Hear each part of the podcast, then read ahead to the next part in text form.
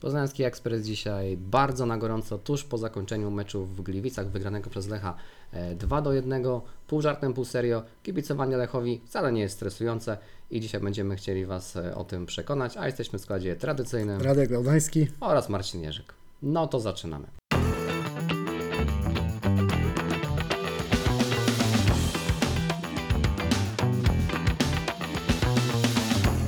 Dobry wieczór i e, dzień dobry. Dzisiaj tak mocno, wyjątkowo. Już raz próbowaliśmy na gorąco i dzisiaj e, też nieco z konieczności próbujemy e, bardzo na gorąco, jeszcze w, wielkich emocjach. Trochę się martwiliśmy, czy, czy damy radę tak późno dzisiaj ten podcast nagrać, ale absolutnie nie ma żadnych wątpliwości, bo te emocje nas cały czas trzymają. Kto by się spodziewał, że już takie emocje nam kolejarz zaserwuje w pierwszym spotkaniu. Złe, miłego początki, no bo e, pierwsza połowa przegrana przez e, Lecha e, 1 do 0. No ale bardzo szybka e, reakcja, taka jakiej byśmy od Lecha oczekiwali. No i król dzisiejszego wieczoru jest e, jeden, to jest oczywiście Filip e, Marchwiński. Sprawdziliśmy na szybko, że to jego pierwszy dublet e, w karierze seniorskiej. E, No i do tego jeszcze część tego meczu spędzona z kapitańską opaską e, na ramieniu. No i rzeczywiście, oprócz tego, że to były te dwa trafienia, ta druga połowa w wydaniu Filipa e, Marchwińskiego rzeczywiście była na najwyższym poziomie. A jeszcze zwróciliśmy uwagę na taki, na taki element, że on e, w końcówce e, meczu to naprawdę wszedł na taki bardzo, bardzo wysoki e, poziom motywacji i, e, i dawał tam e, i z wątroby, i z serducha wszystko, co mu, e, co mu zostało, więc naprawdę tutaj szapoba dla e, Filipa i zasługuje na, myślę, najwyższą notę za to spotkanie. Sprawdziliśmy na szybko, że SofaScore, e, oczywiście to jest algorytm, ale biorący pod uwagę e, statystyki indywidualne zawodnika, daje mu ocenę 9,3 na 10. No myślę, że to mówi wszystko o tym występie Filipa Marfińskiego. Był to taki Filip, na którego bardzo długo czekaliśmy. Myślę, że to była taka ulepszona wersja Filipa Marfińskiego z zeszłego sezonu. To był taki numer 10, zarówno jeśli chodzi o umiejętności, jak i o te cechy mentalne. Zagrał jak prawdziwa gwiazda Lecha Poznań i jak taki piłkarz, który bierze też na siebie te cechy przywódcze. To jest myślę coś, w co jeszcze jakiś czas temu totalnie byśmy nie uwierzyli, jeśli chodzi o Filipa Marfińskiego. Ja patrząc na tą jego postawę pod koniec meczu, no to sobie tak jeszcze żartowałem na Twitterze, że nic tylko wkleić muzykę z filmu Rocky pod tą jego postawę, no bo to był taki przykład rzeczywiście boiskowego wojownika. Co do tej pierwszej połowy Lecha Poznań, no to rzeczywiście było widać, że nie wszystko się układa jak należy. Ja też sobie oglądałem te mecze Legii i Rakowa i muszę przyznać z ręką na sercu, że wyglądało to lepiej niż w przypadku Lecha Poznań, ale trzeba mieć na uwadze fakt, że Legia grała z ŁKS-em, Raków grał z Jagiellonią, która też wiemy, że może mieć różnie, jeśli chodzi o, o walkę o utrzymanie w tym e, sezonie, no ale Ekstraklasa to też nie jest konkurs piękności, to nie jest coś takiego, że, że Ekstraklasa jest jak kobieta i to dobre pierwsze wrażenie możesz zrobić tylko raz. To jest maraton, tutaj musisz być przygotowany na, Czyli jednak maraton. na, na całe rozgrywki. No i, i Lech Poznań pokazał, że mimo, mimo tego cierpienia, mimo tego, że trzeba było przetrwać te trudne chwile w tym meczu, wychodzi z niego zwycięsko. Ja też po tej pierwszej połowie miałem takie e, oczekiwania co do tego, że reakcja drużyny na te wydarzenia będzie taka sama jak podczas meczu na Łazienkowskiej w rundzie wiosennej zeszłego sezonu. Wtedy też widzieliśmy w pierwszej połowie Lecha, który był całkowicie chaotyczny, pogubiony. Nagle John Van den Brom coś powiedział w szatni drużynie. Nie wiem, czy to była motyla noga, czy kurza twarz, ale drużyna Ale suszarka była. ale drużyna wyglądała zdecydowanie lepiej i można powiedzieć, o, to samo widzieliśmy e, dzisiaj. No potem też ten mecz miał różne fazy, tak jak sobie myślałem. Lech miał takie, Lech miał takie momenty, gdzie dobrze potrafił utrzymywać się przy piłce, miał takie momenty, gdzie Piast zbierał drugie piłki, bardzo przeprowadzał takie dynamiczne ataki i kolejorz miał wtedy spore e, z tym problemy. No i, no i myślę, że całościowo możemy być zadowoleni po tym meczu, bo nie był może to mecz jakiś piękny ze strony Lecha Poznań, ale taki mecz, który buduje charakter. Jedyne o co się troszeczkę niepokoję po końcowym gwizdku, no to fakt, czy, czy, czy zbyt duża liczba piłkarzy nie będzie musiała odwiedzić Recha Sportu, no bo niektóre obrazki nie wyglądały zbyt optymistycznie. Widzieliśmy chociażby Filipa Marfińskiego, Radka Murawskiego, który musiał zejść z wojska wcześniej jeszcze, Afonso Souza, to był też taki mecz naznaczony walką, aczkolwiek mam wrażenie, że nie do tego stopnia, żeby musiał być przedłużony o 8 minut, a żeby W sumie o i- 12 a nawet. w sumie nawet o 12 i żeby tak długo musieć grać, bo szczerze powiedziawszy, mam wrażenie, że te wszystkie e, faule, te opóźnienia szły w drugą stronę, a sędzia Szymon Marciniak, przypomnę, sędzia, który ma międzynarodową renomę, często mówimy, że to jest najlepszy sędzia świata. I dobra, sędziuje mecz Ligi Mistrzów, sędziuje finał Mistrzostw Świata.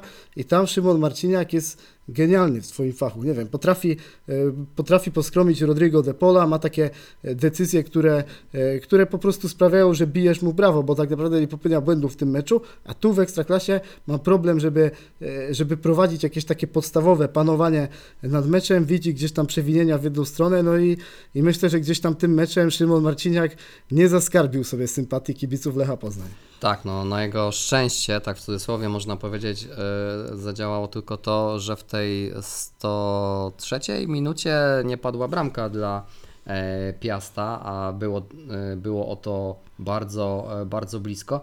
Nie chciałbym też, żeby nam kolejny raz wątek sędziowski tutaj e, odcinek zdominował, no ale to też nie jest pierwszy raz, kiedy e, padają takie słowa e, jak przed chwilką ze, e, z ust e, Radka a propos postawy Szymona Marciniaka, która bardzo różni się od tego, jak prowadzi mecze polskiej ekstraklasy, a jakim jest sędzią, kiedy e, sędziuje e, właśnie czy to mecz na Mistrzostwach Świata, czy mecz w europejskich e, pucharach. No to mam wrażenie są e, dwaj zupełnie różni e, arbitrzy. No i oprócz tego, co dzisiaj e, e, miało miejsce pod koniec spotkania, czyli e, ta bardzo duża liczba e, doliczonych e, minut, e, ciężko mi sobie wytłumaczyć, dlaczego aż tyle e, tych minut e, zostało doliczonych, ale oprócz tego e, łącznie było w tym meczu 30 fauli, z czego tylko 10 e, Piasta, a Piast, e, trzeba sobie to otwarcie powiedzieć, grał piłkę nieagresywną, natomiast bardzo e, twardą, e, bardzo ostrą. Nie był to mecz e,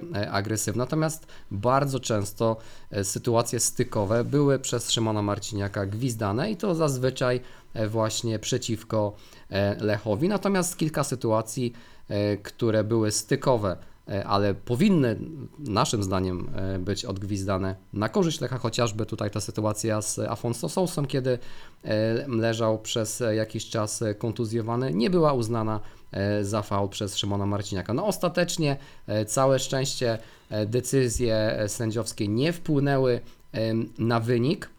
Mówił Radek już tutaj o tym, że możemy być z tego zadowoleni. Oczywiście jesteśmy zadowoleni e, z wyniku i bardzo e, ważna tutaj też uwaga, którą, za, e, którą przekazałeś wcześniej, że no po wczorajszym wieczorze, po tym piątkowym wieczorze już e, bardzo wiele głosów i w mediach społecznościowych, ale także e, w różnych mediach sportowych, e, które prawie już koronują Legię po tym zwycięstwie z ŁKS-em, no ale właśnie, Legia grała u siebie z ŁKS-em, Raków grał u siebie e, z Jagiellonią, a Lech miał wyjazd e, do Gliwic. A Gliwice, czy Piast Gliwice, to jest przecież e, do dzisiaj najlepsza e, drużyna roku 2023, jeśli liczy tyl- tylko mecze rozegrane od e, początku wiosny. 13 kolejnych spotkań bez porażki. No i dzisiaj ta seria drużyny Aleksandra Wukowicza e, została zakończona e, przez Lecha. Piast też no, zupełnie inaczej radził sobie w tej fazie przygotowań do sezonu.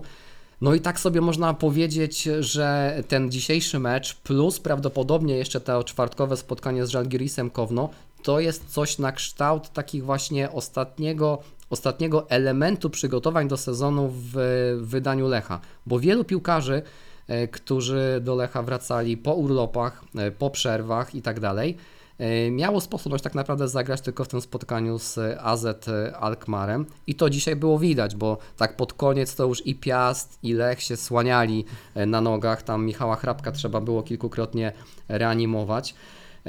I też paru innym piłkarzom już e, skurcze e, dokuczały, więc ten e, mecz jak na początek sezonu był naprawdę bardzo intensywny był bardzo emocjonujący. No ale właśnie musimy pamiętać e, e, o tym, że te przygotowania e, e, w wydaniu Lecha były nieco zaburzone właśnie tymi nieobecnościami plus kontuzjami. No i też dzisiaj e, ta sytuacja kadrowa no nie była idealna. Niemal w ostatniej chwili wypada Micha Blazic i z konieczności na e, stoperze występuje e, Alan Czerwiński, nasz uniwersalny Alan Czerwiński, który gra e, niemal wszędzie. No ale powiedzmy o jeszcze jednym e, takim bohaterze, bo może trochę cichszym bohaterze niż Filip Marfiński, czyli o Eliasie Andersonie, e, który e, zaczął jako obrońca, zaczął jako ten skrajny obrońca, ale później po kontuzji Radosława Murawskiego przeszedł do e, środka pola. No i można powiedzieć, że e, to był naprawdę poprawny, a może nawet dobry występ e, Szweda, biorąc pod uwagę to, że on jeszcze w poniedziałek grał e, w barwach Djurgarden, dopiero we wtorek przyleciał do Poznania i tak naprawdę od środy dopiero z drużyną e, trenuje. No tu widać było jego klasę, widać było to, że sobie naprawdę dobrze z piłką radzi i bardzo chętnie i często schodził z tą piłką do środka pola i dobrze sobie radził także na rozegraniu. No myślę, że otrzymaliśmy dzisiaj taką pełną próbkę umiejętności tego piłkarza, no bo biorąc tego piłkarza, mieliśmy coś takiego w głowie, że on może też zagrać w środku pola. No i dzisiaj tak naprawdę błyskawicznie pojawiła się ta okazja, żeby też zagrał na tej kolejnej pozycji i poradził sobie na niej, uważam, dobrze. Ja też sobie zobaczyłem takie statystyki e, Eliasa Andersona wrzucone przez, e, przez profil na Twitterze szwedzka piłka i tutaj tak, 60 na 69 celnych podań, 11 na 13 celnych długich podań, 3 na 4 udane odbiory, 12 odzyskanych piłek, 4 na 6 wygranych pojedynków, dwie, dwa wygrane pojedynki główkowe. No tak naprawdę liczby tylko potwierdzają te wrażenia wizualne, które miałem wokół Eliasa Andersona. Widać było, że ten piłkarz jest w rytmie meczowym,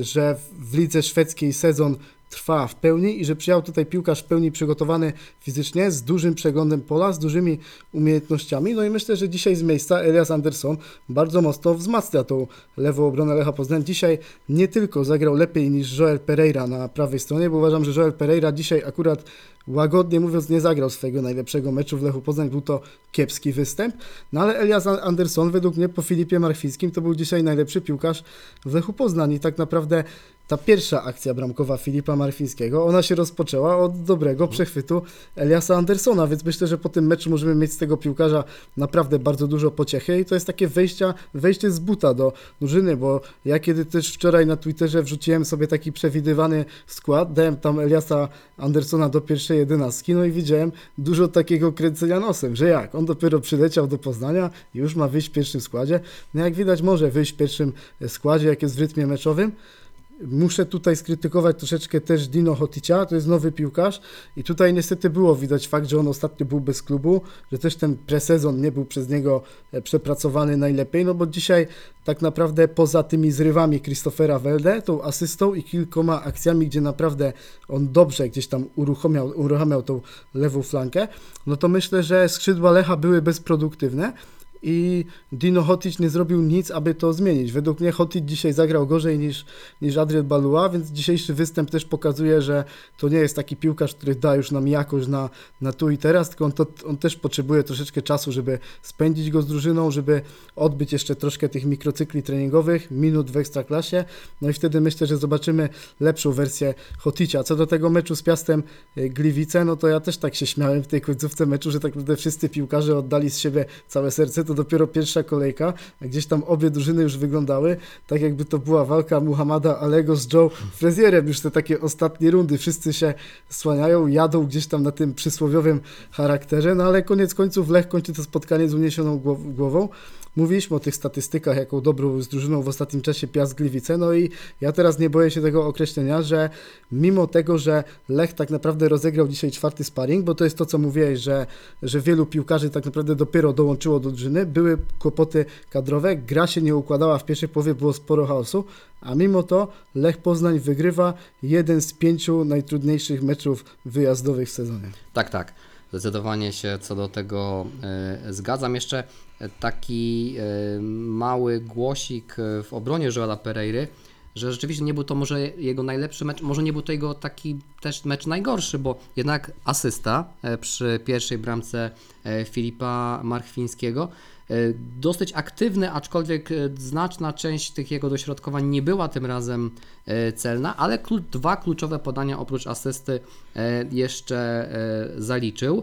E, Co do Dino Hoticza, tu myślę, że e, jeśli będziecie mieli sposobność, zerknijcie sobie na jego e, hitmap. Co prawda tylko 35 minut, nie jest to może taka e, jeszcze liczba bardzo mierzalna, natomiast e, widać, że on na ten moment jeszcze ma ten problem, że nie wie do końca, gdzie ma grać. Bo jak sobie spojrzycie, to tak, troszeczkę grał e, na środku e, boiska, często schodził na bok, e, starał się też wchodzić w trzecią tercję, tą tercję atakującą. Natomiast no, jakby liczbowo, ale też jak, jakby wzią- wziąć pod uwagę taki właśnie ogląd e, tej, tej jego gry, no to tutaj e, na razie tych e, zbyt wielu plusów nie ma, ale to oczywiście uzbrojmy się w cierpliwość. No i też myślę, że oceniając ten występ Hoticia, trzeba mieć na uwadze nie tylko ten fakt, że, że on tak naprawdę dopiero dołączył do drużyny, ale też fakt, w jakich on wszedł okolicznościach Mhm. tego meczu, gdzie tak naprawdę Radek Murawski złapał kontuzję, gdzie ten środek pola był troszeczkę zaburzony.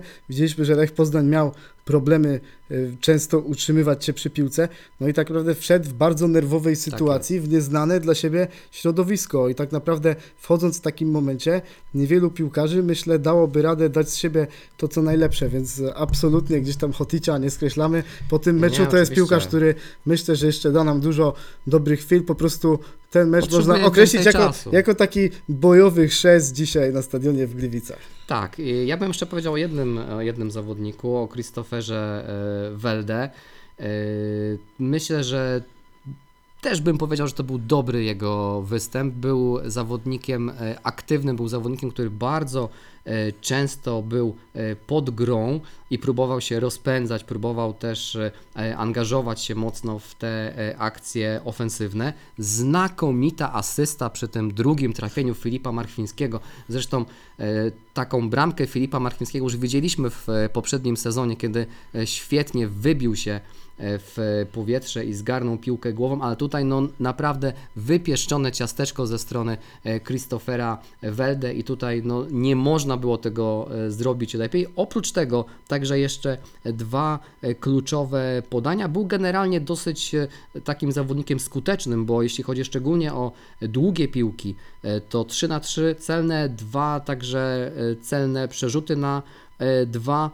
Wygrywał pojedynki tak pół na pół, bo 6 na 12, ale generalnie myślę, że to był y, raczej dobry niż poprawny y, występ Christophera Welde, ale też pewnie możemy jeszcze oczekiwać od niego nieco więcej, ale to jest jeden właśnie z tych piłkarzy, y, na których będziemy musieli jeszcze pewnie chwilkę poczekać i y, potraktujmy ten mecz dzisiejszy, jak również myślę mecz z Żalgirisem jako takie właśnie mecze, które są przedłużeniem przygotowania do sezonu. E, No i tak szczęśliwie e, nam się złożyło, że ten mecz e, dzisiejszy jest e, wygrany. Możemy się oczywiście do e, paru rzeczy przyczepić, bo tak jak Radek wspomniałeś, e, Lech e, grał różnie, ten e, mecz miał różne fazy. E, Lech czasami miewał duże problemy z tym, żeby się przy piłce utrzymać.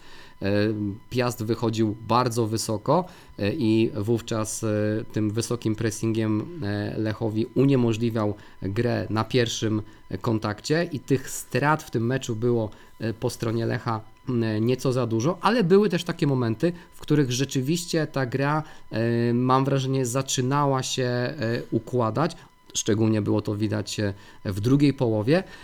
Także no, tak jak powiedziałem na samym początku, złe, miłego początki, dajmy się drużynie rozpędzić. Ale jeszcze jedno pytanko, e, Radek, wiem, że chcesz coś powiedzieć, ale e, to powiesz, ale potem jeszcze odpowiedz mi na e, pytanie. Ja też jeszcze tak uzupełnię tą wypowiedź Mhm. o, o Welde, że to podanie jego, no to tak naprawdę jakość była ta sama, jaką widzieliśmy podczas tego meczu z Krakowią, kiedy też po prostu składaliśmy ręce e, do oklasku. Nie był to perfekcyjny mecz Christophera Welde, ale absolutnie nie był to taki, w których kopał się po czole w zeszłym sezonie. Był to naprawdę jego obiecujący występ i pokazujący, że Christopher może dać naprawdę wiele Lechowi w tym sezonie. Ja jeszcze ost- występ ostatniego piłkarza, który chcę skomentować, to jest występ Mikaela Iszaka, bo bardzo mocno się cieszyliśmy z tego, że John Van Den Brom umieścił go w wyjściowym składzie, że Mikael wraca do składu, no ale niestety patrząc dzisiaj na jakość jego występu, no to też stwierdzam, że troszeczkę będzie musiało czasu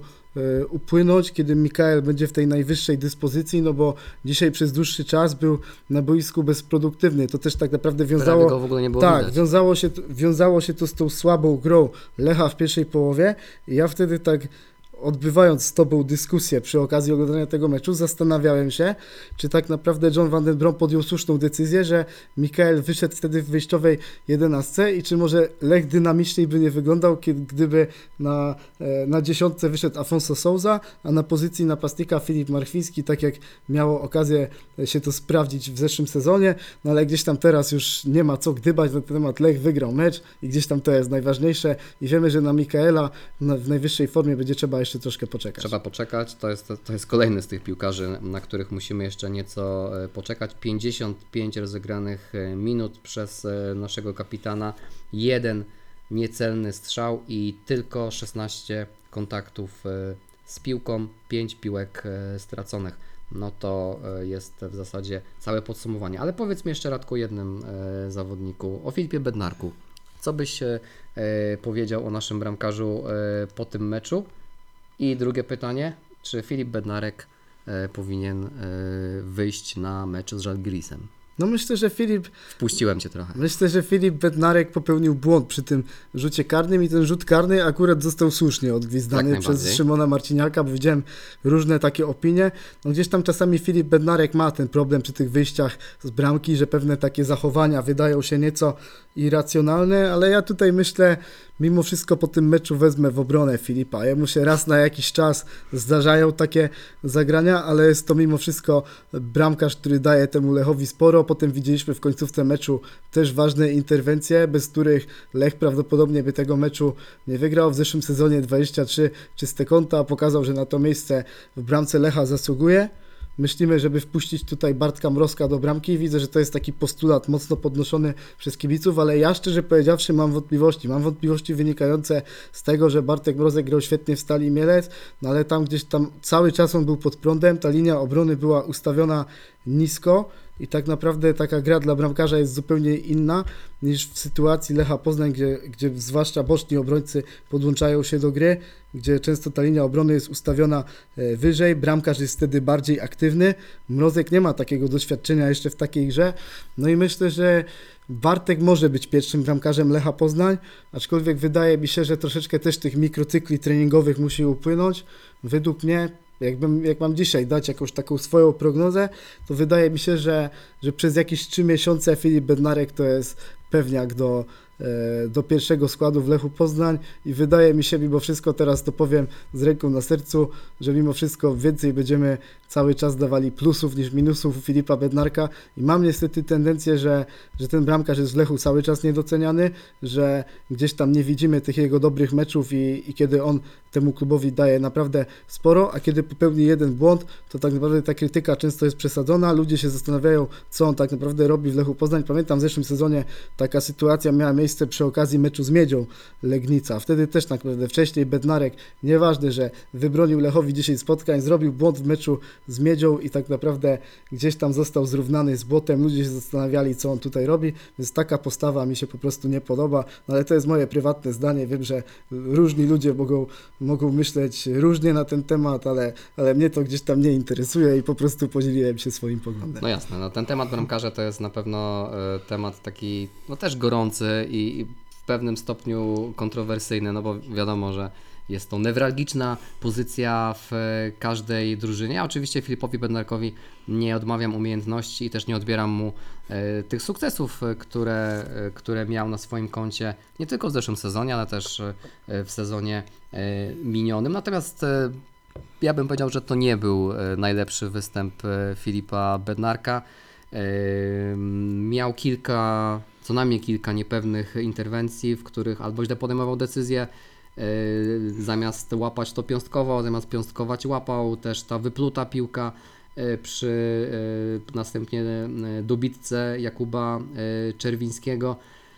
No ale oczywiście tutaj nie chodzi o to, żeby się nad Filipem w żaden sposób znęcać. Chyba już nas na tyle dobrze znacie, że staramy się podchodzić po ludzku po prostu do naszych yy, piłkarzy. Tam, gdzie trzeba, to chwalimy, a tam, gdzie też się czasem przyda, to e, zwracamy uwagę na pewne mm, niedociągnięcia. Ja jestem po prostu ciekaw, jakby w takiej grze o pełną stawkę zaprezentował się Bartosz Mrozek. Nie twierdzę, że to, by, to jest cudotwórca, że to jest zbawca i że on tutaj odmieni losy, ale tak zupełnie, e, zupełnie szczerze jestem po prostu ciekaw tego, e, w jaki sposób e, on by się zaprezentował. No ale z tego, co mówił John Van den Brom na konferencji, no to raczej będzie stały numer jeden i nie będzie rotacji na puchary i na ligę, więc chyba rzeczywiście możemy spodziewać się, że Filip Bednarek również w czwartek wyjdzie w pierwszej jedenastce. A wiesz co John Van den Brom mówił na temat dwóch transferów, które przeprowadzi Lech Poznań podczas tego letniego okna transferowego,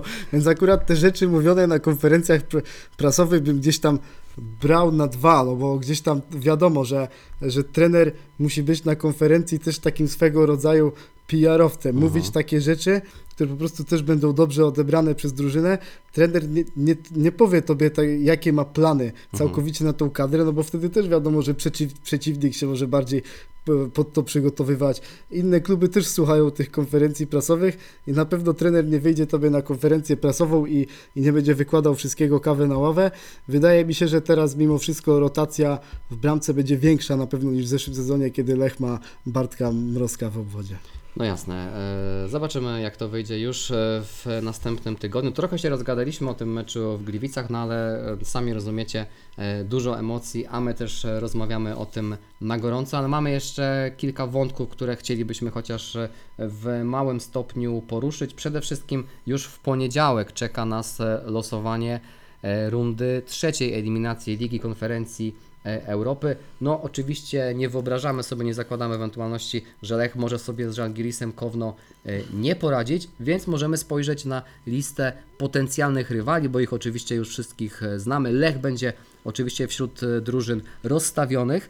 E, No nie wiemy jeszcze jaki będzie podział na koszyki, to wszystko, tego wszystkiego dowiemy się w poniedziałek e, około godziny 9 rano, a losowanie, jeśli dobrze pamiętam, o godzinie e, 14. No jest tu kilku naszych dobrych znajomych, no chociażby drużyna Dudelange z Luksemburga, mamy także tutaj Austrię Wiedeń, no i takich jeszcze mm, bardziej markowych nazw, no to jest e, Hajduk Split, jest również Osijek, e, no i duńska drużyna Nordsjælland. I tak sobie bym, e, gdybym miał sobie wybierać... Spartak, Spartak Trnawa Spartak Trnawa, widzę, i tak. Aris Sal- Saloniki. Tak, Spartak Trnawa jest e, z najwyższym rankingiem wśród tych drużyn, które są e, nierozstawione. E, No i gdybym ja chciał kogoś uniknąć, to zdecydowanie chciałbym uniknąć e, drużyn chorwackich e, i także chciałbym jeszcze nie na tym etapie zagrać z drużyną Nordsjælland. A tak myślę, że biorąc pod uwagę inne ekipy, które tu są, AEK Larnaka, Omonia, FC Riga, Maribor, Linfield, Dundalk, chociażby, no to chyba nie powinniśmy się tutaj specjalnie nikogo w takim większym stopniu obawiać. Zobaczymy, jaki będzie podział, czy znowu będzie podział geograficzny, e, czy w jakiś inny sposób to e, UEFA e, przygotuje. Także już w poniedziałek e, kolejne emocje pucharowe, bo wiadomo, że zawsze te losowania są e, emocjonujące. No a już takie pełne emocje e, pucharowe czekają nas e, w czwartek. Mecz o godzinie 20, tak? Czy 20.30? 20 chyba.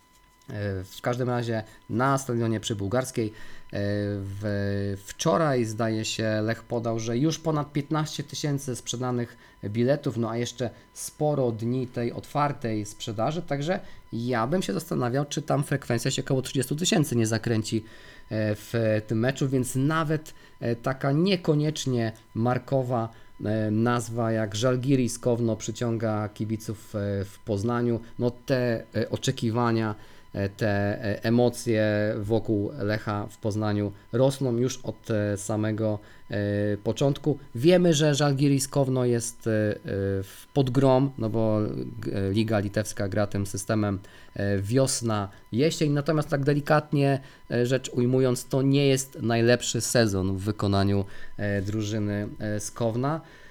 No i tak sobie mówiliśmy, że to będzie ten kolejny sparring, kolejny etap przygotowań. Obyśmy nie zapeszyli, ale no raczej nie spodziewamy się tutaj, aby litewska drużyna postawiła e, nam jakieś większe wymagania. No myślę, że jak sztab szkoleniowy Żalgirisa Kowno oglądał sobie ten mecz Lecha z Piastem Gliwice, no to mimo wszystko delikatnie zacierają, Zacierają rączki, no tak. patrząc na to, ile sił kolejorz stracił Mhm. podczas tego meczu w Gliwicach, no ale wiemy, że zostało teraz kilka dni do tego meczu.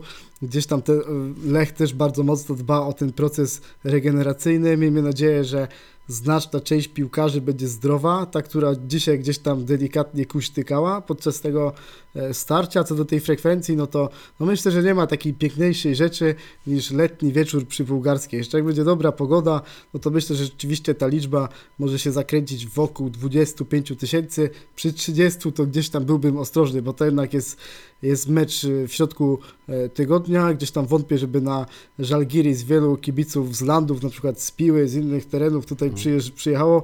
Mecz jest o późnej godzinie, w piątek trzeba iść do pracy, więc mimo wszystko gdzieś tam w te 30 tysięcy bym nie uderzał. No co do tego meczu, no to spodziewam się też takiego właśnie kolejnego, takiego w cudzysłowie sparingu Lecha Poznań, no bo to jest taki rywal na pewno, który będzie mniej wymagający od, od Piasta Gliwice, chociaż wiemy, że futbol lubi platać różne figle, aczkolwiek nie wierzę w to, żeby drużyna, która średnio sobie radzi w lidze litewskiej miała teraz stanąć jak równy z równym e, w walce z Lechem Poznań.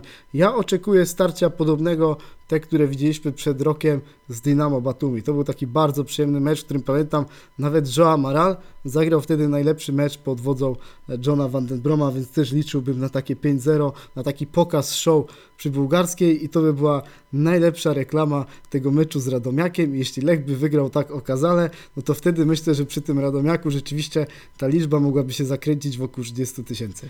No tak, e, Żalgiris e, piąte miejsce w tym momencie w e, tabeli Ligi Litewskiej.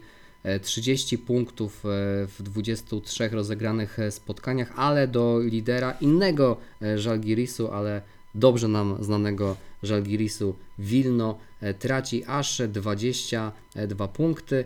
No i ostatnia dyspozycja drużyny Skowna od 20 8 e, maja rozegrali 9 ligowych spotkań, z których tylko jedno wygrali, dwa mecze przegrali, a pozostałe zakończyły się remisami. Nie strzelają e, tych bramek e, zbyt wiele, ale to też nie jest jakaś taka informacja, która byłaby dla nas istotna, bo w tych słabszych ligach tych bramek pada raz więcej, raz mniej, 30 bramek łącznie w 23 spotkaniach ma e, Żalgiris e, na e, koncie. Nie będziemy tutaj e, zbyt dużo ściemniać, bo nie wiemy też jakoś specjalnie dużo e, o tej e, e, drużynie, więc e, liczymy na to, że e, już w pierwszym spotkaniu tak naprawdę Lech sobie e, w cudzysłowie, e, czy może w pewnej przenośni e, zapewni e, awans, no i że ten wyjazd e, do Kowna będzie już tylko e, formalnością i że tam też będzie można e, to spotkanie wówczas e, potraktować nieco bardziej e, treningowo, no ale oczywiście nie dzielimy teraz jeszcze e, skóry na niedźwiedziu. Radek wspomniał też już, że e, przed nami jeszcze jedno spotkanie e, u siebie. E, To spotkanie w niedzielę ligowe o godzinie 17.30. Tutaj już jestem e, pewien. Mecz e, z Radomiakiem. No i co? No ten plan na ten tydzień jest prosty. Gramy dwa mecze u siebie i te dwa mecze po prostu musimy wygrać. Dokładnie. Myślę, że myślę, że więcej tutaj nie trzeba nadawać. Jeśli Lech wygra te dwa mecze, no to będzie takie wejście z impetem w nowy sezon. Będzie można patrzeć z, pod, z uniesionymi głowami, patrząc na to, jakie Lech ma aktualnie możliwości, no to są to tacy rywale, których po prostu trzeba pokonać, mimo tego, że Radomiak zrobił całkiem ciekawe transfery. Ma teraz trenera, który też pokazuje taką rozwojową tendencję. Ciekawi mnie Jan Grzesik, tutaj, który wcześniej w Warcie Poznań Pokazywał się naprawdę z dobrej strony, jak on sobie pora- poradzi tutaj przy bułgarskiej, bo w meczach, w meczach z Lechem też wyglądał całkiem przyzwoicie, więc myślę, że Radomiak mimo wszystko nie jest takim outsiderem jak na przykład ŁKS Łódź czy, czy Jagiellonia Białystok, aczkolwiek jakbym miał tak jeden do jednego zestawiać rywala, no to nie jest to mimo wszystko taka, taka półka jak, jak Piast Aleksandra, Aleksandra Wukowicza. Tak, no Radomiak jeszcze, jeszcze kiedy nagrywamy ten odcinek, e, nie zadebiutował czy nie zainaugurował e, tego sezonu. W niedzielę e, wyjeżdża e, do Zabrza, więc dwa wyjazdy przed e, Radomiakiem. Być może jutro będziemy nieco mądrzejsi, będziemy mogli nieco więcej powiedzieć e, o tym, co e, u Radomiaka. Nie będziemy też mówić e, nic więcej, tak naprawdę w tym momencie nie będziemy w stanie nic więcej powiedzieć, no bo e, wiele będzie zależało od e, tego, e, jak będzie przebiegał ten mikrocykl e, przed meczem z Żalgirisem. Później chwila odpoczynku i już e, mecz ligowy. Mówiliśmy też o tych problemach e, zdrowotnych. Mocno trzymamy kciuki przede wszystkim za Radosława Murawskiego, e, aby ta kontuzja, z którą dzisiaj e, opuścił boisko, nie okazała się e, poważna. No i też liczymy na to, że w, rzeczywiście do treningu w przyszłym tygodniu wróci Nika Kwekweskiri e, i będzie już mógł być e, brany e, pod uwagę przy ustalaniu składu. No i Micha Blazli to też chyba jest zawodnik, którego ten uraz, z którym dzisiaj nie mógł wejść na boisko, czyli jakiś drobny uraz e, łydki. Miejmy nadzieję, że to rzeczywiście jest drobny uraz łydki. E, No i także będziemy mogli e, naszego nowego zawodnika być może w przyszłym tygodniu zobaczyć na boisku. No dobrze, to chyba wszystko tak dzisiaj na gorąco. Dajcie znać, jak Wam się ta formuła podoba. E, Za chwilkę kończymy, za chwilkę e, wrzucamy, więc e, czekamy na Wasze opinie. A to ja jeszcze może na szybko powiem, jak mówimy o tych, o tych Waszych opiniach, bo w zeszłym odcinku Pytaliśmy Was o to, czy w Poznaniu będzie w tym sezonie majster. No i tutaj, jeśli chodzi o głosy słuchaczy mm, Poznańskiego Ekspresu, jest e, bardzo, bardzo optymistycznie. 96% głosów na to, że oczywiście, że w tym sezonie będzie majster e, w Poznaniu. Tylko 4% ankietowanych e, uważa, że nie, jeszcze e, nie w tym sezonie. To chyba ktoś się e, pomylił i źle kliknął po prostu.